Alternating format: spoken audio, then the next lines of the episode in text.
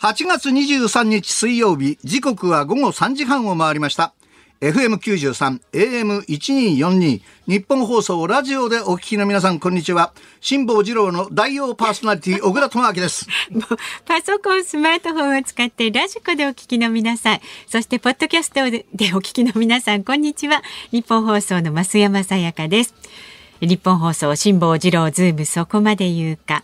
この番組は月曜日から木曜日まで辛坊さんが無邪気な視点で今一番気になる話題を忖度なく語るニュース解説番組なんですが、今週は辛坊さん夏休みのためお休み。今日水曜日のピンチヒッターは小倉智明さんです。よろしくお願いします。ピンチヒッターっていうとね、うん、期待を持つわけよ。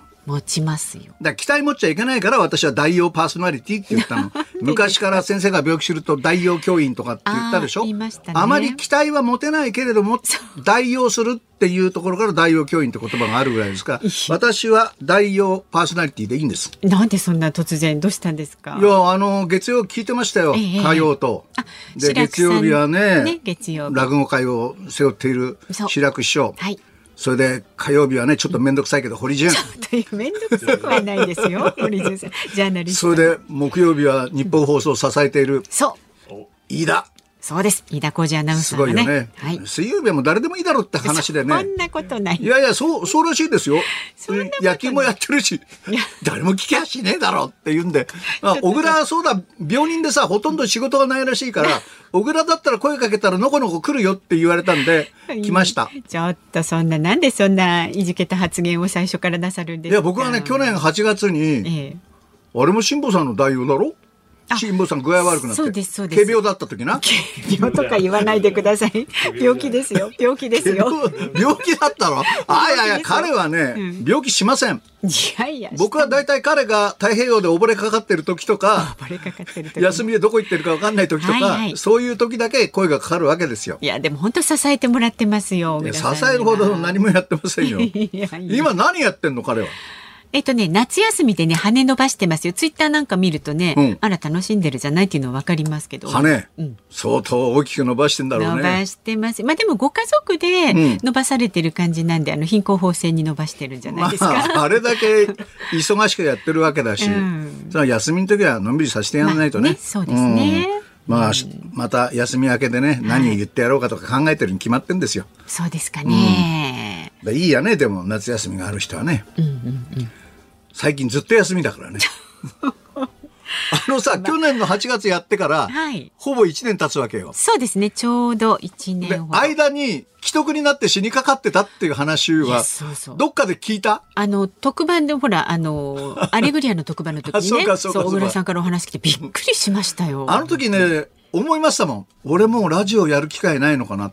増山さやかと一緒にやることはもうないんだろうかと思ってそれを考えると悲しくてね。よくおっしゃいますよ。自分の人生終わることよりその方が悲しかった。いやでも本当だからあの小倉さんにねちょっとあの LINE をしたんですけど、うん、ずっとお返事がなくて いやどうしちゃったんだろうって思ってたら。それはね LINE 打ちたくてもね手が震えて LINE ができなかったの。そうもう大変危ない状況だった。でその抗がん剤っていうかねまあがんにまつわる薬を使ったら、まあ、効きすぎちゃって副作用も出て、ね、腎臓やられたんですよ、慢性的に。はい。で薬をずっと飲んでると顔はむくんでくるし、ただ塩分は控えめにとかね、えー、そのタンパク質はどうのとかやたら七面倒くさいわけ。でそれ失敗するとそれが膵臓にも関わってくるから糖尿がやっぱり数値がぐっと上がっちゃったりとか。はいはい。悪いとこだらけで、うん、ついこの前はあんまりにもね足が痛いから調べてもらったら、うんどうもあのエコノミー症候群みたいなやつで、はいはい、静脈瘤下肢静脈瘤、動脈瘤に瘤があるらしいんですよ、はいはいはい、コブが。それもまた調べなきゃいけないしあまあでも悪いとこはね直しといた方がいいですよ。ちょっとずつちょっとずつ。いやもう治んないんだよ。そんな。医者はね、うん、僕はその死がかかってる時に家内に言ったらしい、はいはい、あのこれもしも大丈夫でも戻って8割だと思ってくださいそんなこと言われたんですか？だから結果的にまだ全然戻ってないし昨日久しぶりに薬局に薬もらいに行って、えー、帰り突然ライブでさ、はい、ゲリラ豪雨みたいな雨降ってきたわけ。ざっとね。それで走ったのよ。家まで。はい。走れたの。すごいじゃないですか。なんか一時ちょっと歩くのもね、そう、息切れがしたりとかね。ね。息切れの原因はね、分かった。うん、今、重曹飲んでると、だいぶ楽になった。うん、あのね、腎臓は体のさ大事な部分いろんな仕事やってるらしいんで、はいはいはい、我々に隠れて、うん、それであの酸性が強くなっちゃって僕の場合、うん、で息苦しくなったりとかちょっといろんな症状が出てきてると思うから、はい、重曹を飲んでください。えー。うん、炭酸水素ナトリウムって重曹、はいはいはい、そうするとアルカリ性に中和されていくんで良くなるって。俺重曹つけてなんか食べるっちゃ昔夏みかん酸っぱいと重曹つけて食べたって。ない？そういうこと？私はないけど重曹ってなんかお掃除の時にそうそうそうそう。そうフライパン油ついたフライパン洗ったりとかな、うん、風呂のタイル磨ったりとか、ね、そういうのね。だ、うん、俺の体そうなんですよ。え、じゃ小倉さんも綺麗になっちゃったんだ。綺麗になってね。それで少し呼吸とか楽になったりして。そうなんですか。か変な人間なの今。重曹朝晩飲んで。へえ。でもね、なんか一時よりもあのお顔のむくみも取れて、今日なんかすごくいい、ね、うん、その重曹が効いてね、ここのところ一週間ぐらい割合良くなってきて。あ、よかった。その前は最悪だったんですよ。そうだ。だ最悪の時にこの仕事の話があったから、また大悪なの？とかなんとか、ブツブツブツブツブツ、はい、何やってんだよ、辛坊治郎は？とか、文句ばっかり言ってたんですまた海に行ったのか？みたいにね。重曹のおかげでね。えー、辛坊治郎さんに当たらずに済みそう。よかった、重曹様々ですよ。はい。ここのコーナーは何だったっけ ?40 分喋っていいんだっけ ?40 分はね、ちょっと困るんですけど、40分までぐらいはね、お好きなこと話しても、うん、まあなんとかなりますね。あのね、うん、皆さん、働けるうちは働いて、うん、時間があって経済的にゆとりがあったら、はい老後のためにこれは残しておいてとか、うん、我が子のためにこれは取っといて教育費にとかって、はい、あまり考えないで、自分の体が健康なうちに使えるものは使った方がいいですよ。すごい宣言しましたけど。いや、本当にね、今ね、うん、やりたいことが全くできないで、物ばっか溢れちゃって、はいはい、今家リフォームして、ちょっと整理するんですよ。あの基地みたいにいろんなものが揃ってた。あそこもう、維持できなくなってきたから。そうなんです毎日日本放送が仕事でもくれりゃ維持できるのよ。いやでも日本放送のでなんとかなるかな、足りるかしらトイレぐらいは借りられるかもか。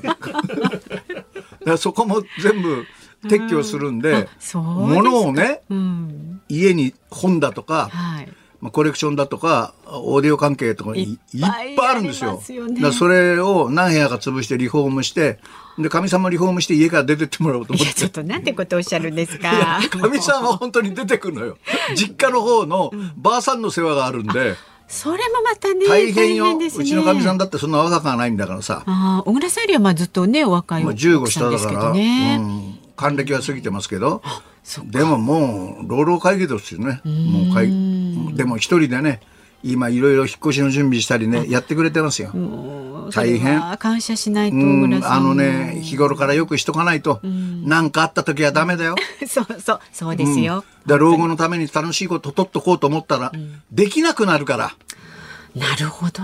本をこれは老後のために取っとこう。CD これは老後に聞こうとか見えない聞けないだでもそれわかる私もだんだんね本読むのね疲れるようになってきました疲れるだろ、うん、そうなんだよ。今それでソファーに座ってさ、うん、テレビばっかり朝から晩までずっと見てるわけよ。テレビはじゃあもうよくご覧になってるそうもう昨日の陸上なんか大変よ。毎晩毎晩。なんか寝不足みたいじゃないですか？寝不足ですよだって、うん、もうあいつはあのエトボ愛なんかより俺のが寝てないと思うアナウンサーそうですかでも面白いよね日本人が活躍してくれてるから。いや、まあ、私はちょっとリアルタイムではね、さすがに見てませんけど、ね、小池百合子が出てきた時に驚いたわけね。ねおばさんどうしたの？と思ったさっていうのやめてくださいよ、ちょっと。あ、そうか、まだ知事やってんだ。そうですよ。はい。ね、ボロが出ないうち先行きましょう。じゃあ、そうします。進めますね。では、今日も株と為替の値動きからお送りします。今日の東京株式市場日経平均株価3日続伸となりました。昨日と比べて153円55銭高い3万2010円26銭で取引を終えました。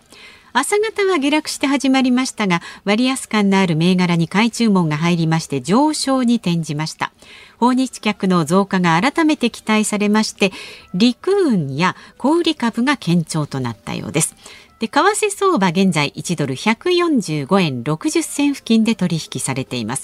昨日のこの時間と比べると40銭ほど円高になっています。でも先々はもうちょっと円安になるんじゃないんですか？なるんですかね。まだ行きますかね。今週あたりから観光地は中国の皆さんが増えたでしょう多分、はいはいはい、はい、どっと団体の方が。朝のバイキング大変なの。ちょっと早めに行かないと。パンとか根こそぎなくなっちゃうから まあそうですよね。一気にね来てね食べちゃうとね。まあいろいろ大変ですけれども今日はじっくりね小倉さんにニュースもね切っていっていただきますのでね、はい、よろしくお願いします。この後昨日から今日にかけてのニュースを振り返るズームフラッシュで4時台はアメリカ政治がご専門明治大学教授の雲野元夫さんにバイデン大統領がハワイの山火事の被災地を視察というニュースを解説していただきます。小倉さんもね、まあ、島は違いますけれどもねハワイの方にお店もありますからね。心配は心配ですね。ラハイナって大好きな街でね。そうでした行くと食事したり画廊を見に行ったりするのを楽しみにしてたんですけど悲しいね木造住宅が多かったから。あもう今見る影もほとんどやられてしまったでしょ。ちょっと気の毒。日系人日本人多いですからね。日本政府は2億円だけお見舞い出すみたいですけどね。もうちょっと出したらどうなのよ。ね、日系人の数ものすごく多いですよ、はい。はい、お寺も多いし、まあ、そのバイデン大統領が、ね、被災地を視察したというニュースについて扱っていきます。で番組ではラジオの前のあなたからのニュースに関するご意見それから小倉さんへの質問など何でも結構ですのでねお待ちしておりますのでメールで送ってくださる方は zoom.1242.com で、番組の感想などは、ツイッター改め X で、ハッシュタグ、漢字で、辛坊治郎、カタカナでズーム、ハッシュタグ、辛坊治郎ズームでつぶやいてください。で、いつも番組のエンディングでお送りするズームオンミュージックリクエストなんですが、今週お休みしています。今日は、小倉さんが選曲した一曲を、まあ、選曲理由とともにご紹介いたします。エンディングでね、発表いたしますんで、楽しみになさってください。さあ、この後は最新のニュースにズームしていきます。ニッポン放送ズームそこまで言うか夏休みの辛坊さんに代わって今日は小倉智昭さんとお送りしています。このコーナーでは小倉さんが独自の視点でニュースを解説します。まずは昨日から今日にかけてのニュースを紹介するズームフラッシュです。岸田総理大臣は昨日北朝鮮の人工衛星発射予告を非難し発射の中止を要求しました。北朝鮮が予告してきた発射期間は明日24日午前0時から31日午前0時までです。中国ロシア、インド、ブラジル、そして南アフリカの新興5カ国で作る国際的な枠組みブリックスの首脳会議が南アフリカで昨日から始まりました。アメリカのドルに頼らない貿易促進などについて議論しています。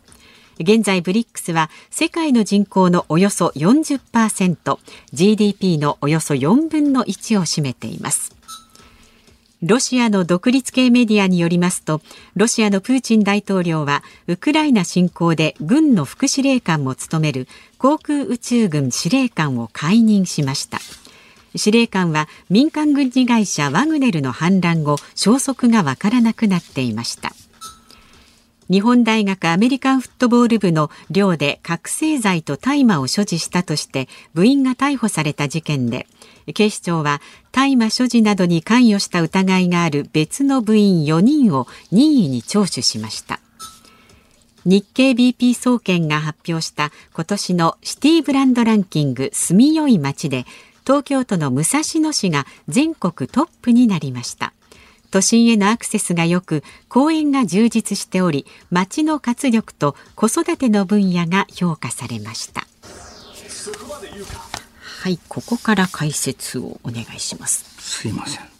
大丈夫ですよ。北朝鮮の人工衛星って確か5月ぐらいに打ち上げて失敗したんでしたよね。失敗しましたね。割合早く処理ができて打ち上げってことになったのかもわかりませんけど。今あの米韓の軍事演習が盛んに行われてるんで、はい、それに対する面当てっていう部分もかなりあるんだろうと思いますけども、大体、あの、何月何日から何日までっていうと、早い時間に打ち上げてくるよね、今までのケースでいくと。だから明日の早い時間に打ち上げをやるんじゃないかなと思います。今回のはそんなに長距離の射程のものじゃないって言われてますけどね。でもあんまり穏やかな話はないですよね。そうですよね。それとさ国際的枠組みのブリックスなんですけど、はいはい。インドっていう国は面白いよね。日本、韓国などの話し合いの場、オーストラリアなどの方にもインドは顔出してるわけじゃないですかアメリカも入ってますよね。はいはいで、こっちの方の顔ぶれを見ると、はい。もう完全に今のウクライナの戦争の状況に対してロシア側についている国ですそうよね。ですね。はっきり二極化して経済なども分かれてこれからどうなっていくんでしょうね、ちょっと混沌としてますけどね、あとシティブランドランキング住みよい町、ええ、住みよい町が武蔵野市。1位が武蔵野市。武蔵野市っていうと吉祥寺のあるとこでしょ？武蔵野市だよね。す。うん。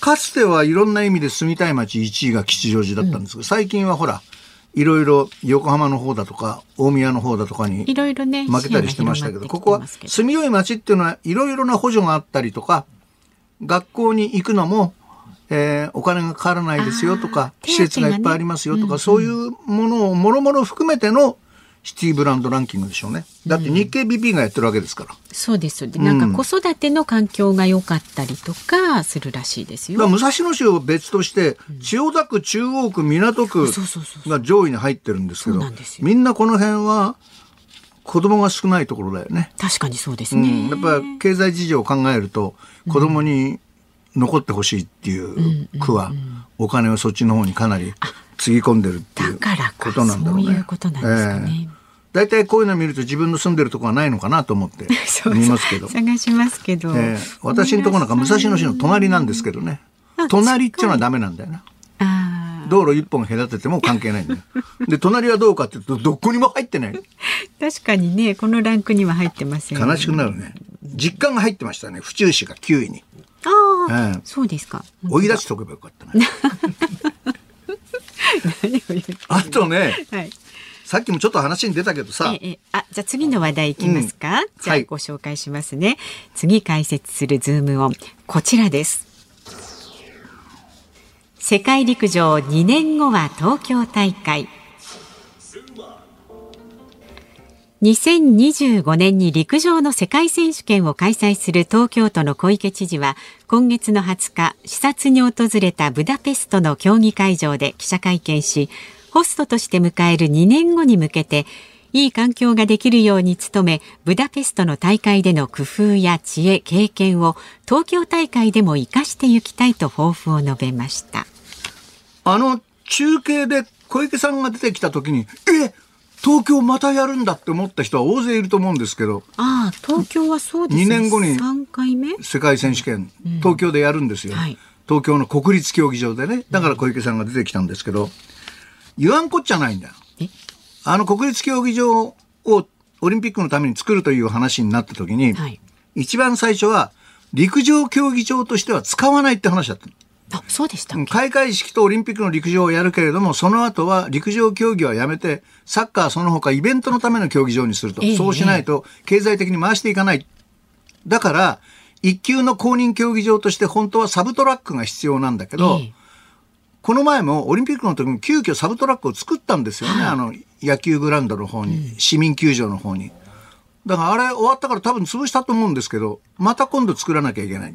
で、陸陸連がルールを変えて、はいえーオリンピックなどの国際大会をやった競技場に関しては、サブトラックがなくても一級の公認競技場として認めるっていうルールができたんですよ。変わったんですね、うん、だからサブトラックがなくても できるんだけど、大きな大会をやるたびにグラウンド掘り返して作るんじゃ、金がかかってしょうがないでしょ。うんうん。それとやりすぎだよね、あそうですか。日本で。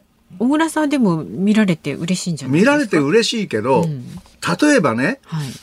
昨日ニュースになってました。えー、2000 2026年の英連邦協議会を、オーストラリアのビクトリア州が開催返上したっていうニュース。これ、えー去年の3月にやって、もう歴史的に100年以上経ってるええ英連邦の国際競技大会で、オリンピック種目やその他の種目をやってね、ええその競技人口を増やすのにも役役立ってる大きな大会なわけですよ。ところが金がかかりすぎて、当初は2500億でできるって言われてたのが、うん、6700億にもかかるようになっちゃったと。倍どこじゃない。それでビクトリア州の州知事は冗談じゃないと。はい、3倍分の金出して何のメリットがあるんだ。うん、違約金払ってでもいいからうちは辞めたっていうんで、辞めちゃったんですよ。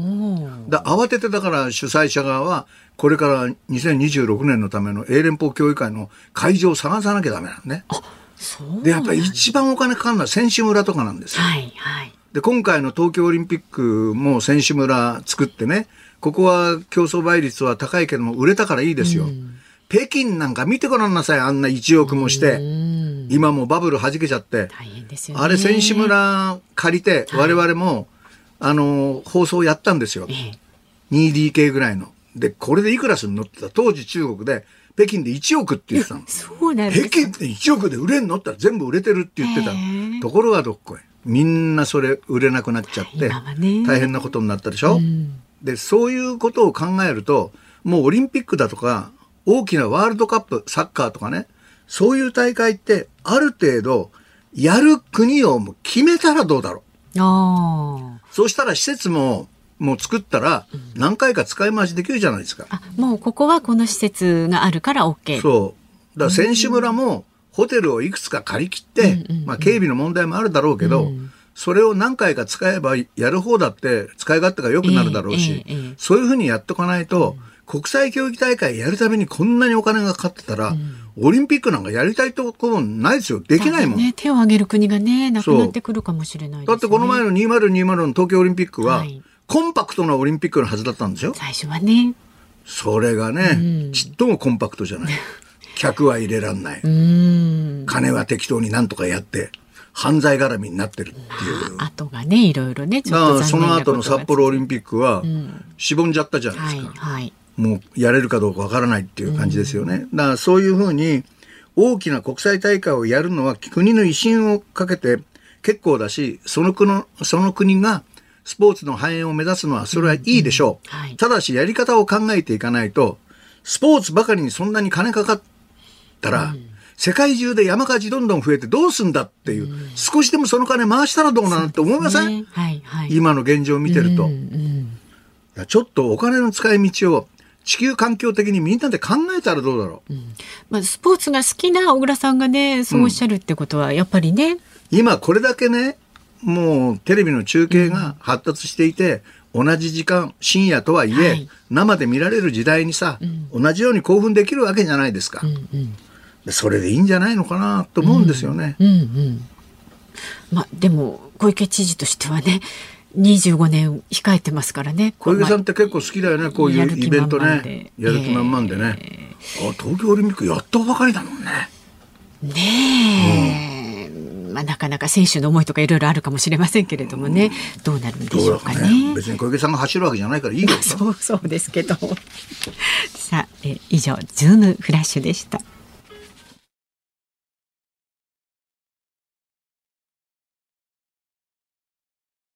8月23日水曜日、時刻は午後4時3分を回りました。東京有楽町日本放送第3スタジオから小倉智明と増山さやかでお送りしています。今週は辛坊さんが夏休みです。今日は小倉智明さんとお送りしております。えー、メールもね、たくさんいただいておりまして、藤沢のおじさんライダーさん。ラジオサーキットよく聞いていましたよ。おやま。昔ね、土曜日に送りしていた。昔 あったね。昔って何十年も前じゃないよ。何年？でも、でもどのくらい前かしら。もう10年以上はなるね。ちょいでしょう。うん、で、小倉さんの軽快なトークいいですね。闘病中とは思いません。小倉さん、臨死体験されたってネットニュースで見たんですけど、その時の情景ってカラーですか？白黒ですか？セピアカラーですか？どんな色でした？カラー。カラー。本当にねテレビで見るようなね、うん、あの親父がいてね、うん、親父と立ち話をするんですよ、はいはい、なぜか分かんないんだ、うん、それで最後に「友明俺はそろそろ行くから」うん、俺はまだ行かない」って言ったら「なんだお前は来ないのか」って「じゃあ父さん一人で行く」って言って橋を渡ってなんか花園の方に消えていくというね、えー、これが夢なのか、はい、本当に臨死状態になるとそういうものなのか、分かりません。わからないけど、うん、その情景ははっきりと覚えてるんで、なんか見たんでしょうね。そこで小倉さんが僕も行くよって言わなくてよかったです、ね、行くよって言ったら行ってたかもわかんない。ねうん。親父じゃなくてもうちょっといい女が出てきてくれりゃよかったよね。ついてっちゃうかもしれないってね。うん、そしたらすぐ行っちゃうね。いやもうそれは危険ですね。それから足立区の42歳のゼック東京さんはですね小倉智昭さんお帰りなさい楽しみに待っていましたラジオサーキット自体の黄金コンビは毎回何か起きると思って期待していますあれ今回はダースベイーダーさんは一緒に出ないんですか？飯田くんがねあのダースベイ違うやダース・ベイダーの真似して、そうそうそう暴言を吐くっていうコーナーがねありましたよね。あのコーナー意外に覚えてる人がいるんだよね。印象的な人多いみたいです、あれは誰のアイディアだったの？あのディレクターじゃないですかね。あのディレクターか。まあ好きそうだよね、ああいうことはね。えーえー、ダース・ベイダー面白かった。面白かったですね。もう、うん、彼もね、思考思考から脱却してね。もうアンカーマンですから。今すごいよね、アンカーマンね。明日やるんでしょここ。そうですよ。やだよな、比べられるんだよな。飯田浩二って後輩のアナウンサーだけどすごい勉強してるよねって言われると思うよ、うん、勉強してる。勉強してますね。本当に勉強してる、うん、朝も頑張ってますよ、うん、若干偏りはあるけどね。いやそういうこと言わないでください。えー、それからね東久留米市の綾子さんからもいただいています。42歳の女性です小倉さんがよく増山さんのことをさやかと呼ぶのがとても羨ましいです。辛、坊、さんも以前、小倉さんがゲストの時に、えー、さやか？と小倉さんが増山さんの下の名前を呼び捨てにされていたことにびっくりされていましたよね。今日は私も小倉さんに、あやこって呼び捨てにされたいですって。あやこ元気？あやこさん。あやこって誰か言って、ああ、さ、と、徳田に似たな、山中あやこっていう。そうですか、そうですか。なんでさやかっていうようになったんだろうね。雰囲気がさやかだったのかな？増山よりもさやか。うん、なんかその方が親しみ持てるんじゃないかって僕は勝手に覚えてるだけで、うん、割合特ダネの時もそうだけど女性アナウンサーに対してはそういう呼び方してることが多かったね。ね。それに対して、まあ、かなりクレームもあったりして。したけどね。そうですそれに比べてなんで天達は呼びつけなんだっていう。そら、しょうがねえだろうっていう。うん、なるほど、なるほど。俺は天達売るために天達って呼んだ。ね、天達さんはね、小倉さんのおかげで売れたってね、ご本人もおっしゃってました、ね、でも一時はうちの事務所の社長に泣きついたらしいよ。天達っていうのをやめてもらえませんかそうなんです。そんなことがあったんですか。やっぱり子供さんとかが学校に行って言われたりするらしいんだ。真似されちゃうとね、うんうん、そこまでこっちも考えないからね。天達をなんとかね、一人前の天気予報士にしたかったから気象予報士にね、うんうんうん、でもなったじゃないですか。でも結果ねそれですごくこうね、人気も上がったというところで。3日前に久しぶりに会ったら痩せてたなあ、そうですか。うん、夏痩せかしら。黒が多いのかもわかんないね。そんなところまでは私はわかりませんけれどもね。まあ、まだまだあの自由にねご意見をお寄せいただければと思います。はい、メールで送ってくださる方は z o o m zoom アットマーク一二四二ドットコム。ツイッター改め X でもつぶやいてください。ハッシュタグ漢字で辛坊治郎、カタカナでズーム、ハッシュタグ辛坊治郎ズームでつぶやいてください。この後はハワイの山火事にズームします。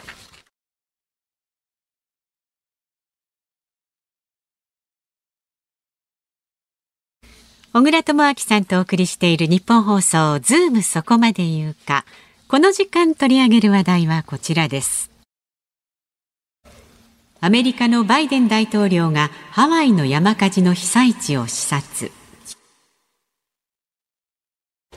アメリカのバイデン大統領は今月21日、ジル夫人とともにハワイのマウイ島で山火事の被災地を視察しました。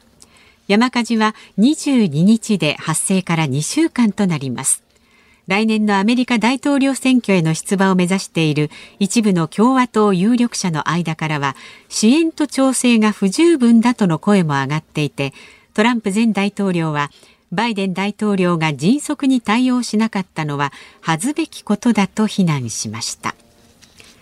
さあでは専門家をお迎えしています。アメリカ政治がご専門の明治大学政治経済学部教授の雲野元夫さんです。よろしくお願いいたします。雲野さんとお話しする前は深呼吸しとかないとね 酸素全部持ってかれますからそんなことないです。特ダネでものすごくお世話になりました。もう特ダネ。はい。もうね雲野さんの顔見るとね大統領選挙近いんだな。っておっしゃってましたね。本当そうなんですよ。はい。解説を。でもバイデン大統領の、ええ。えまあ、ラハイナっていうかマウイ島の視察ですけど、ちょっとタイミング的に遅いんじゃないの？って思いましたが、これどうなんですかね？まあ、そうですね。タイミング的に遅いっていう面もありますね。うん、本当にですけど、まあ、死者数も100人超えて、はい、ただ、その、選挙の視点からですよ、ええ、選挙の視点から言うと、ちょっと不謹慎で申し訳ないですけど、うん、ハワイは激戦州ではないですよね。なるほど、そうですね。えはいはい、だから山火事がもし西部アリゾナで起きてた。うん、あるいはまあ中西部で起きるってことはないかもしれないんですけど、ミシガンやウィスコンシン、東部のペンシルベニア、南部のジョージアだったら、対応早かったかもしれないですね。えー、これ選挙の視点からですけどね、激戦州ですから、か激戦州でないかっていうところもあると思いますね。はい、まあ、バイデン大統領の周囲の人にはそういう考えも当然あっただろうし、えー、タイミングを見て良きところでっていう感じはあったのかもわかりませんが、はいただ山火事の死者数としては初めてあれだけの規模の被害が出て、はい、でラハイナの町、まあ、人口十数万ですけどほとんどやられましたから、ね、そうですね。はい。えー、1900年の初めの頃ですよね。あそこに、まあ、いろいろハワイの拠点が置かれて、えー、それで、あの、非常に古い町で、コンクリートっていうか、鉄筋の建物とかがないところなんですよね。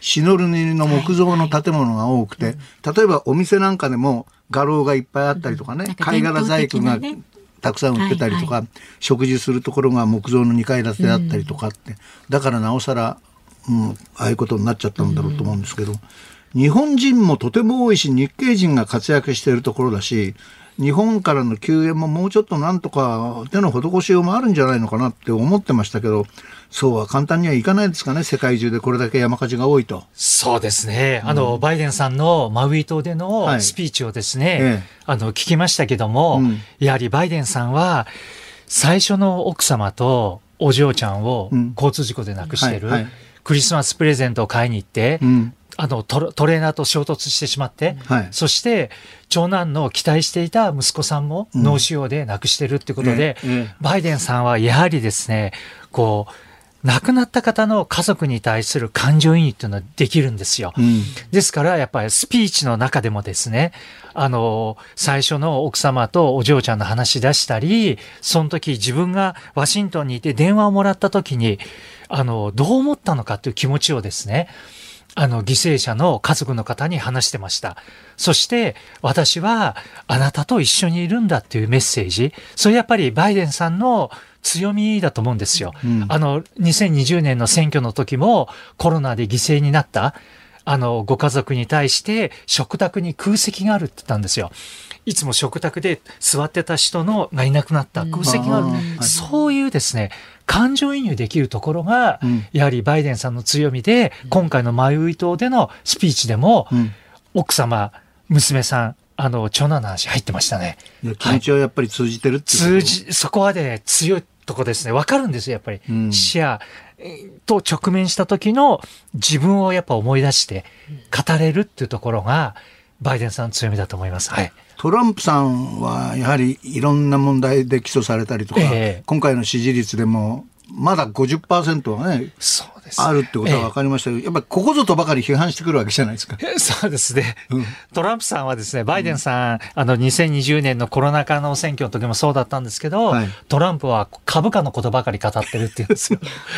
もう株価のことばかりだって。うん、でも、バイデンさんはやはり、その、寄り添うことができる、犠牲者の家族にっていうところで、ここはバイデンさん、やっぱり強いとこですよね。はい。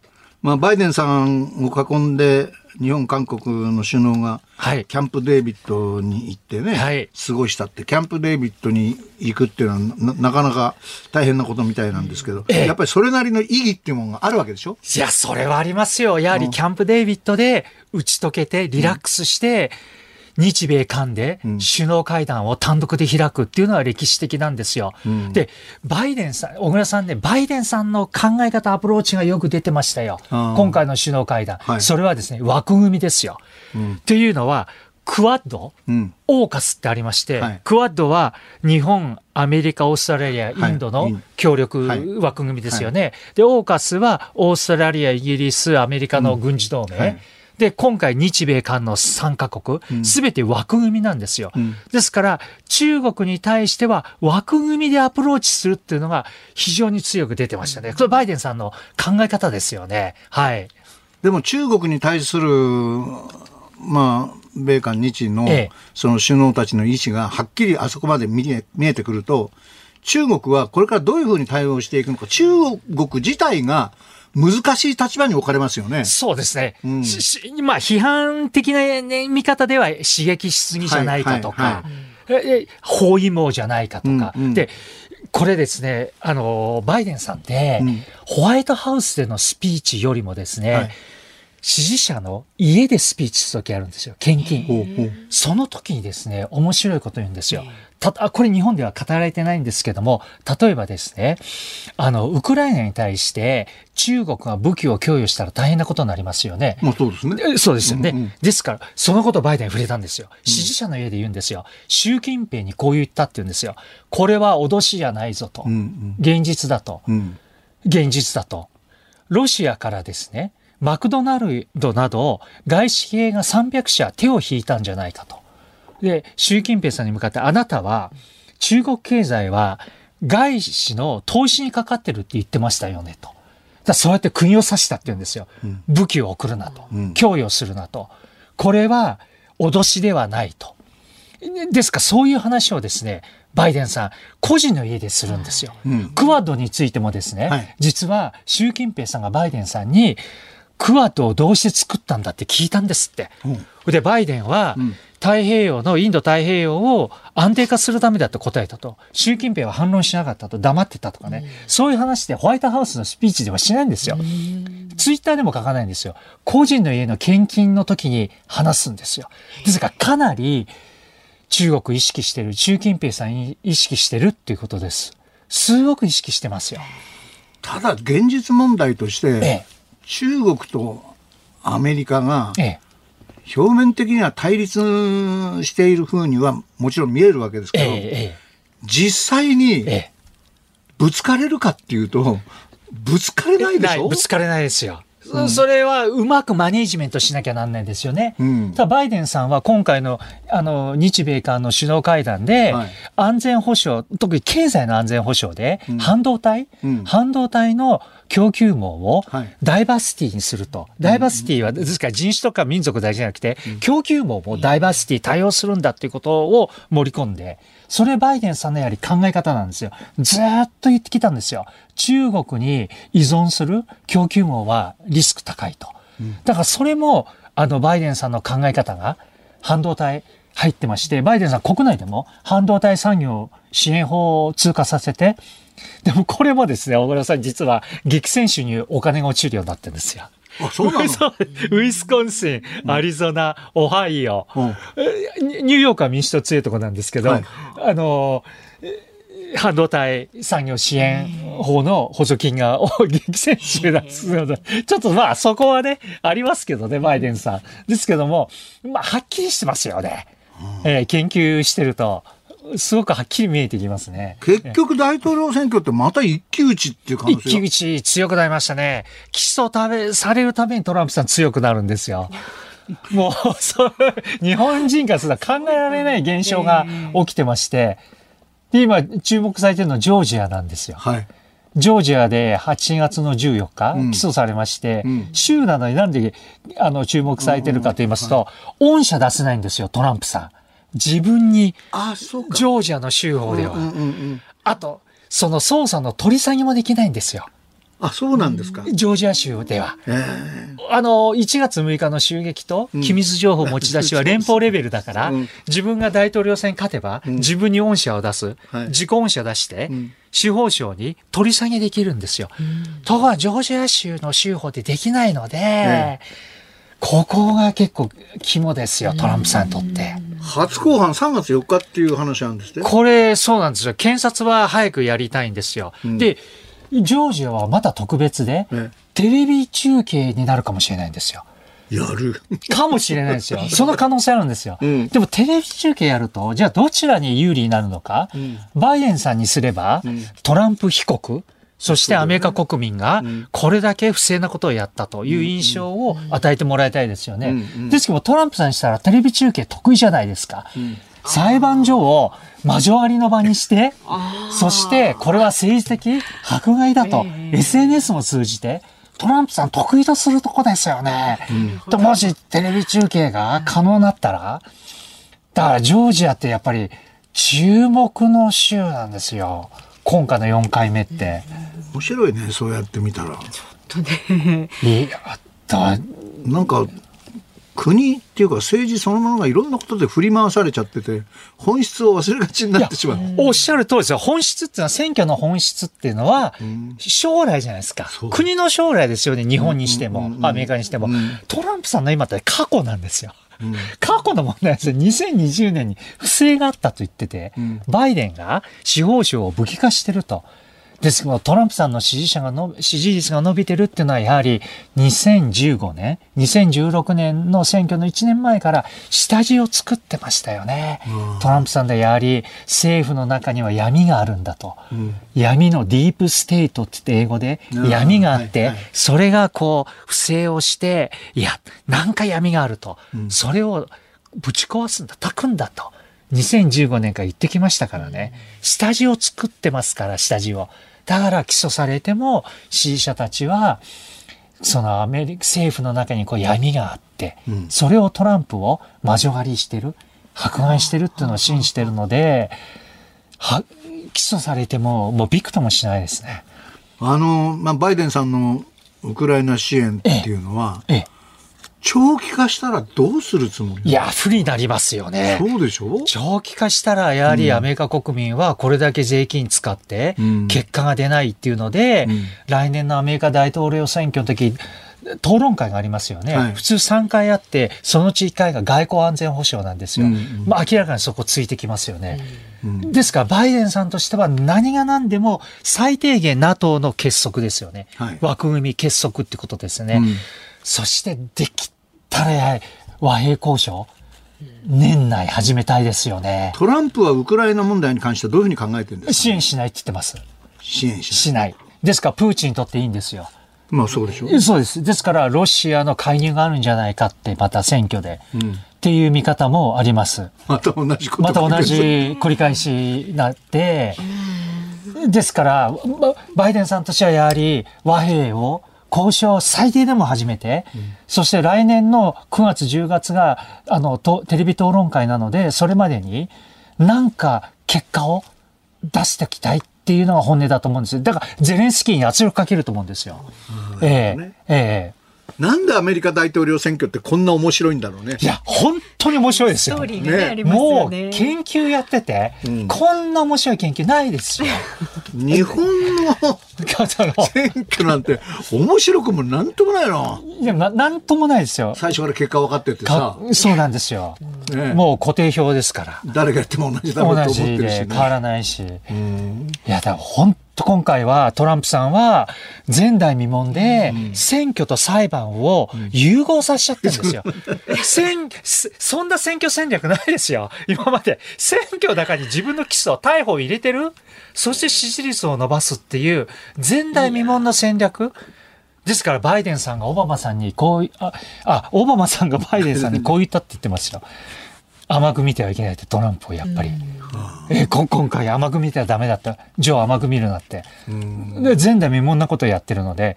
で、だって今競っちゃってますもん。トランプとバイデンって。そうですよ、ね、ちょっとバイデンが上に行ったりと思うと競ってますから、普通だったらもっと10ポイントくらい離れていいのに、そんな現象になっちゃってるんですよ、今。共和党の他の候補者は腐ってるだろうな。確かにね。タフですね、トランプ大変ですよ。ウクライナ支援しないとか。そうでしょうね。ええー、ウクライナの問題が大きな争点を占めるような気もするんだけど、ダメなのかな、大統領選挙じゃ。うん。それよりも気になることがいっぱいあるってことなのかもわかりません。いや、面白いね。お時間になりましたけど。ちょっとまた、あの、ぜひ、はい、さんのお話など、トランプさんのお話など聞かせてください。小倉さんのラーメン屋の話も、今日スタッフから聞きましたよ。ね、ホノルルの。はい、でもそのあたりも。また来てもらっても俺がいないとな。確かに、確かにそうですね。うんのさんでした。うんのお父さん、どうもありがとうございました。ありがとうございました。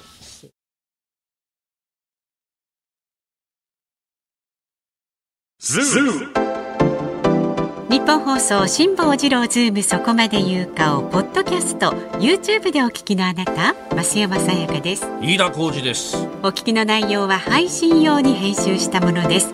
辛坊治郎ズームそこまで言うかは月曜日から木曜日午後3時半から生放送でお送りしています。ラジオの FM93 AM1242 に加えてラジコでもお聞きいただけますよラジオラジコでは配信版では聞けない。あんなことやこんなことがいっぱい。さらにリポーターがあなたの街にお邪魔する中継企画や辛坊さんが夕刊フジの記事を解説する夕刊フジそこまでズーム。えそして生放送でしか参加できないリスナー参加コーナー。ズームオンミュージックリクエストなど盛りだくさん。ぜひラジオラジコでも辛坊治郎ズームそこまで言うかをお楽しみになってください。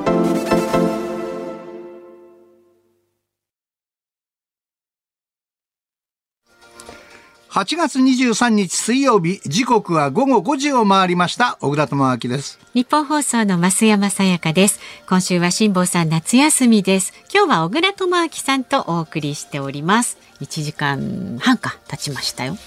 残すところあと30分です。あと30分。うん。30分経ったらあとは1年来ないか。いやまたそんなこと言わずにちょいちょい来てくださいよ。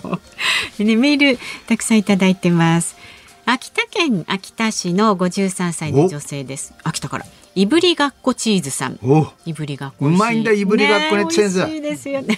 出ましたね秋田で。70代の母が小倉さんのファンで特ダネもいつも見ていました。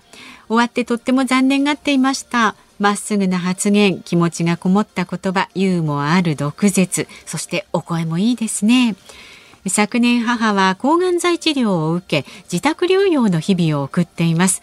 体重体力も落ちこの暑さでへばっています。今日の小倉さんのラジオとってもとっても喜ぶと思います。母に聞かせますね。これからもテレビやラジオで今思っていることたくさんお話聞きたいです。小倉さんどうかお体を大事に今日はありがとうございます。こちらこそありがとうございます。お母さんに言ってくださいね。一緒頑張りましょうって。うんそうですね、はい、最後にねヘバって書いてある。ヘバ。ヘバって、ヘバまた？ではまたみたいな感じ。ヘバ。ヘバ。でねこちらの方もねその秋田の方ですよ。はい。えー、大館市のラジオネーム、えー、大館。秋田犬のふるさと？ああそうかそうか、うん。うん、秋田犬可愛いけど。ラジオネーム国書猛暑猛威や残暑さん。60代の男性の方小倉さん松山さん諸々だというのに暑い夏が去ってくれません。今日諸々なんですね、うん、で小倉さんは秋田市出身ですが秋田弁はお忘れでしょうか？秋田の友人との会話に秋田弁出ますか？ってもう出てますよ少しは喋れる？いや目いっぱい喋る。単語忘れだ。ああ、うん、単語が覚えてない。単語ね。単語独特の単語があるんだいっぱいね。そういうのを覚えてないあでもなんかアクセントとか、アクセントとかなんとなく雰囲気はわかる。えー、だしばらく一緒にいると大丈夫よ。やっぱりそう、うん、秋田弁によりになっちゃう、うん、よく切り替えられますねそうやってさっとだって英語喋る人だってそうじゃない、まあ、英語と日本語と。バイリンガルですね。バイリンガルよ。立派なもんよ。あなた英語より難しいよ。確かにね、うん、そうですよね、うん、あそう秋田の方も今日はたくさん聞いていただいて。秋田大丈夫だったですか？大館は大丈夫だったかな？雨は、うん。ね、今年はひどかったもんね、ね、秋田市内。私の小学校もね水没してました。そうですか、うん、私の小学校は水没どころかね学校がなくなるらしいあまだあったんだ児童がもう少なくてもうすぐ来年の春ぐらいになくなっちゃうのかな。そうですか、うん、ちょっとそういうのちょっと寂しいですけどね、ね、はい、まあでも竿燈まつりなんかね開かれてね、ね、すごいじゃん。竿燈知ってんの？竿燈綺麗な提灯がいっぱいぐらいですけど私の。見たことある？見たことない。一度見たいんですけど、ね、いいですよ。郵送で。うんさあ秋田の方もどうもありがとうございました。今日5時半までね小倉さんお送りしていますんでご意見小倉さんへのメッセージはズームアットマーク 1242.com それから感想などもねどんどんツイッター改め X でつぶやいてください。ハッシュタグ漢字で辛坊治郎カタカナでズーム。ハッシュタグ辛坊治郎ズームでつぶやいてください。秋田も放送してんのこれ。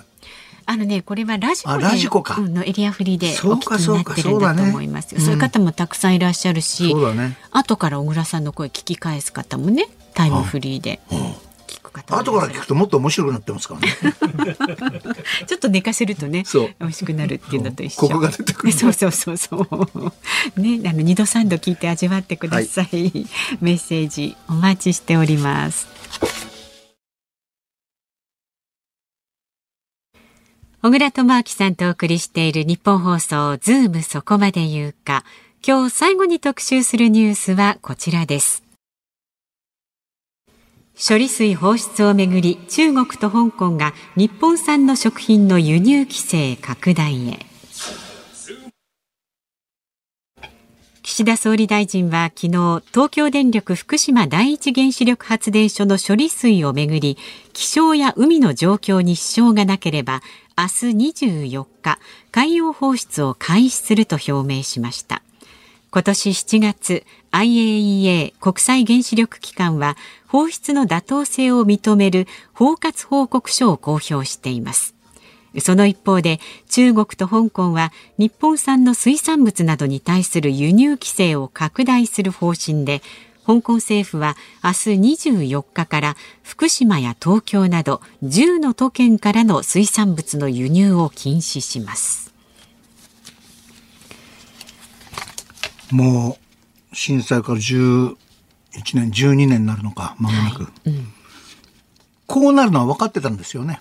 そうですね、うん、海洋投棄しか多分ないだろうって言われてて、はい、僕何回もね福島の原発取材に行って、ええタンクの数がどんどんどんどん増えるのを見てたんですよね。でこれはどうするつもりなんだろう。であのフランスのアルプスという機械も全ての放射性の物質を除去することはできないから、はい、やっぱり一部だけ残してそれは海洋投棄するしかしょうがないって言われていて、まあ、各国が原発を冷却のために使ってる同じようなその冷却水も海に捨ててるから大丈夫なんじゃないかっていうことで割合甘く見ていたっていうところがありますよね。えー、で、こうなるのは分かってたんだから、もう間際になってドタバタするよりなんでもうちょっと計画的にできないんだろう。もうこの前のね、3日ぐらい前の東京電力の記者会見聞いてて驚いたんですが、はい、今回の風評被害などに対処するために、まあ、あの、委員会みたいなものを作るって、う。ん、え？これから作るの？今っていうね、感じはね。思うでしょ、ね、で、岸田総理が、えー、あの、漁業関係の人に会うんだっていうのを聞いて、あ、僕は福島に行った後、北さん泊まったんだ、福島に。で、泊まって、次の日に、あの、地元の漁業関係の人と会うんだなって思ってたら、えー、何違ったって地元の人じゃなくて全国の漁業会長に、はいはい、しかも総理官邸に来てもらうっていう感じでしょ、うん、それで何十年も私たちはって言って何十年もあんた総理やるの？っていう。この先ね。ね。はい、で今回のその各国の規制とか見て驚いたのは海洋投棄なんだけど海のものだけじゃないっていう野菜も含まれてる国があったりとか。そうなんですよね。野菜も入ってるんですよね。わかんないよね。マカオなんかそういうふうにまあ、はい、中国の一部ですから、そういうふうな対応をしてきたんだろうと思いますけども、中国とかもやっぱり海洋投棄してる部分があると思うんですよね、えー、なんで今回のものはそんなに騒がれるのかっていうやっぱ政治的な背景があるとしか思えないんですよ。で日本って割合その場その場の手当だけで済ましてきて今回のこの問題だってもっとじっくり法整備しておけばもうちょっと前から考えられたはずなんですよね。はい、だって最終汚染の問題だってどうするんですか？いまだに片付けるところがないんですよ。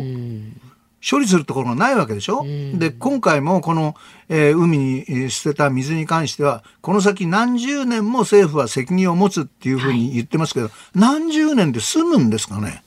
そうですね。まあ今決められたタンクの容量に入ってる水を処理するだけでも少しずつ出していったら何十年かかかるってことなんでしょうけど、もうなんかその場その場の対応だけでさ、うん、お金に関して言えば今のガソリンなんかでも補助金がそろそろ切れるから、はい、今になって言ってるわけでしょ、うん、だってウクライナの紛争が続いてたらこうなるのは分かってたわけじゃないですか。それを補助金でずっとやってて、きちっとした法整備をやらないからこういうことすべてがそうですよ。すべてね。なんでなんですかね、ごてごて、コロナの時だって補助金でしょ、うん、で、それを打ち切るからどうのこうのって。なんでなんでしょうね？日本の政治ってなんかその場限りの対応っていうか、その場しのぎっていうか。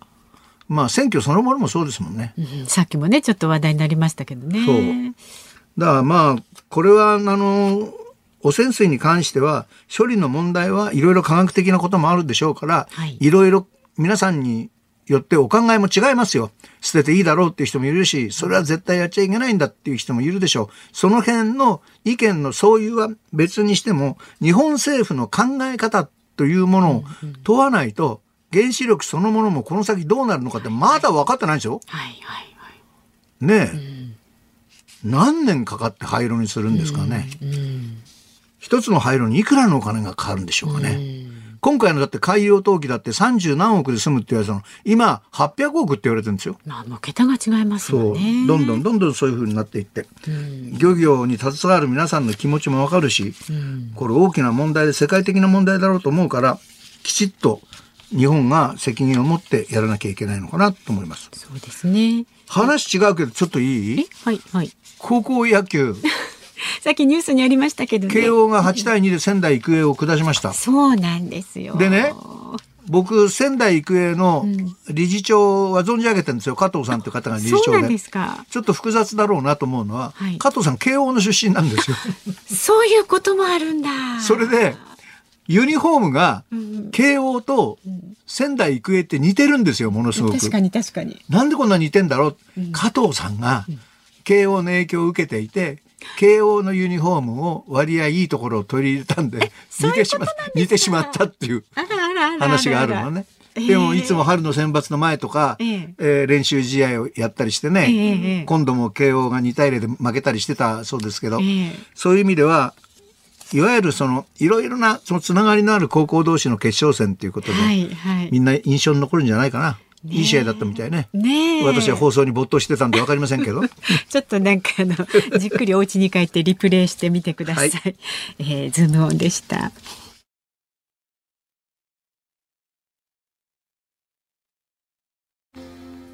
ズームオンミュージックリクエストお送りしたのは私小倉が選曲いたしましたくるりでカリフォルニアココナッツでした。あのくるりというのはもうデビューしてね17、8年になると思うんですが、ね、立命館大学の OB たち3人がね結構メンバー変わるんですよ。そうですか。で今のメンバーは、うんあの、14枚目のアルバムを作った、本当にデビュー当時の3人のメンバーで、うんうんうん、なかなかその、ノリのいい曲で、ちょっと古めかしさもあって。なんかちょっと懐かしいんだけど、新しさも感じられるような、ね、で、これなんでかっていうと、うん、くるりの映画っていう映画がもうすぐ封切られるのね。はい、はい。で、それは14枚目のアルバムを制作している彼らのまあ、ドキュメンタリーのような映画なんですって、うんうん、でその映画の中に当然使われてる曲だと思うんですが、ええ、これは映画館だけじゃなくて配信もやるっていうんで音楽ファンは割合注目してるんですけど、うんうん、ちょっとこう聞いてていい、すごくいいです。いいよね。うん。我々、大人が聞いてもいいかなという曲で、ね、えー、クリリンの久しぶりのいい音楽を聴きました。カリフォルニアココナッツでした。まあでも相変わらずですね、小倉さん、アンテナ張ってますね。音楽とかね。まあ、ね、やることないですからね。テレビも毎日しっかり 見て、音楽聴いて、ドラマ全部見て。本当困っちゃうよ、うん、ラジオもでもね、すごくあの聞いてくださってますよね、日本放送ね。このこの今の曲はね、うん、確か先週の朝ぼらけで流れてたんじゃなかったそんなとこすっごい。朝ぼらけ聞いてるもん。朝ぼらけから聞いてますか？大体月曜日は朝ぼらけ短い、短いんだよな、ちょっと、ちょっと時間がすっごい。そうですね。そう、ハッピーなんかも聞いていただいてますけれどもね。さあ、日本放送この後ショーアップナイター東京ドームから巨人対ヤクルト戦解説江本武則さん、実況師岡正雄アナウンサーです。で、明日の朝6時からの飯田浩二の OK 工事アップコメンテーターは作家で自由民主党参議院議員の青山繁晴さんです。え福島第一原発処理水の海洋放出の話題などもお送りいたします。で、この辛坊治郎ズームそこまで言うか、明日のピンチヒッターは飯田浩二アナウンサー。で、4時台と5時台には航空旅行アナリストの鳥海高太郎さんがロサンゼルスから生登場です。さあ小倉さんあとわずかになりましたが今日はどうもありがとうございました。ありがとうございました。楽しかったです。また来てください、えー、次回はまたあ来年の夏休みか 辛坊治郎が病気した時ということになると。お相手小倉智明と。松山さやかでした